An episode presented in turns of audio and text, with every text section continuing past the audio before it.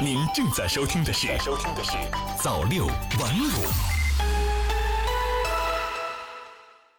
新华社北京6月23日电，为贯彻落实海南自由贸易港建设总体方案，加快推进海南自由贸易港建设。2020年，国家发展改革委分两批下达中央预算内投资35亿元，用于海南自由贸易港建设的基础设施和公共服务补短板。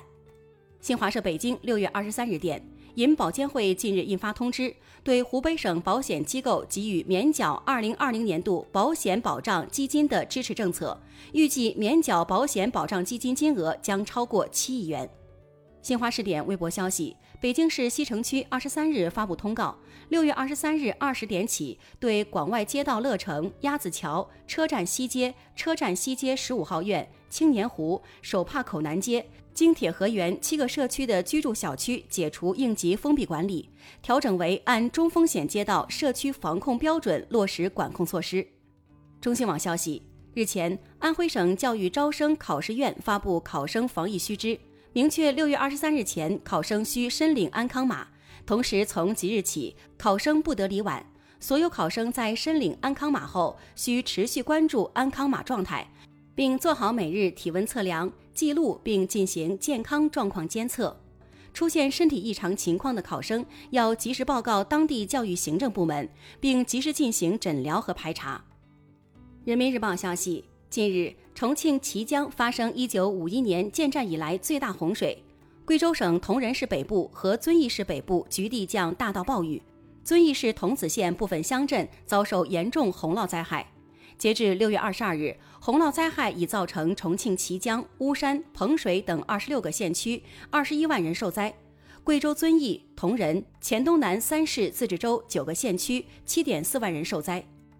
央视新闻消息，23日下午，河南省郑州大学第一附属医院官网发布声明，22日16时许，医院2名医生被砍伤，其中孟庆军医生面颈部及双上肢等部位12处受伤，前去救助的刘永飞实习医师在阻止行凶时，右手小指也被割伤，2人经抢救生命体征平稳。嫌疑人尹某某因涉嫌故意杀人罪被公安机关刑事拘留并立案侦查。新华视点微博消息，针对近期在部分地区出现不法分子伪造中国银保监会文件，谎称账户被冻结，向消费者实施诈骗的情况，银保监会消费者权益保护局23日发布风险提示，提醒广大消费者，中国银保监会及其派出机构均无权直接冻结任何单位或个人的银行账户，消费者应提高风险防范意识，谨防上当受骗，资金受损。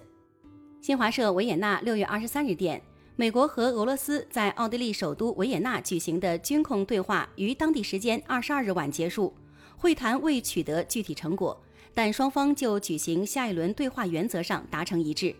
美俄此轮军控对话主要讨论延长新削减战略武器条约相关问题。新华社比什凯克6月23日电，吉尔吉斯斯坦总统热恩别科夫22日就俄罗斯租借坎特空军基地的修正议定书签署法令，俄将获准重建基地跑道并部署军用无人机。俄罗斯租借的坎特空军基地位于比什凯克近郊，是集体安全条约组织集体快速反应部队在中亚地区的重要组成部分，于2003年10月底建成运行。新华社华盛顿6月22日电，新一期全球超级计算机500强榜单22日揭晓，日本超级计算机富岳成为冠军，中国共有226台超算上榜，上榜数量蝉联第一。本次榜单显示，富岳接受特定测试时的运算速度达每秒 41.55 亿亿次，峰值速度更是可达每秒100亿亿次。这也是首台使用 ARM 处理器的超算冠军，它使用了48核 ARM 处理器 A64FX。 人民日报消息，当地时间23日，塞尔维亚网球名将德约科维奇发布声明证实，他的新冠病毒检测结果为阳性，其妻子检测结果也为阳性。21日晚，在克罗地亚扎达尔举行的网球慈善表演赛中，保加利亚网球运动员迪米特罗夫确诊感染新冠病毒，与其接触的人均进行了新冠病毒检测。截至23日上午，克罗地亚名将丘里奇、迪米特罗夫的教练、德约科维奇的体能教练、德约科维奇等人聚会所在餐馆老板5岁的儿子等人确认感染，还有30人的检测报告未出。早6晚5，新华媒体创意工厂诚意出品。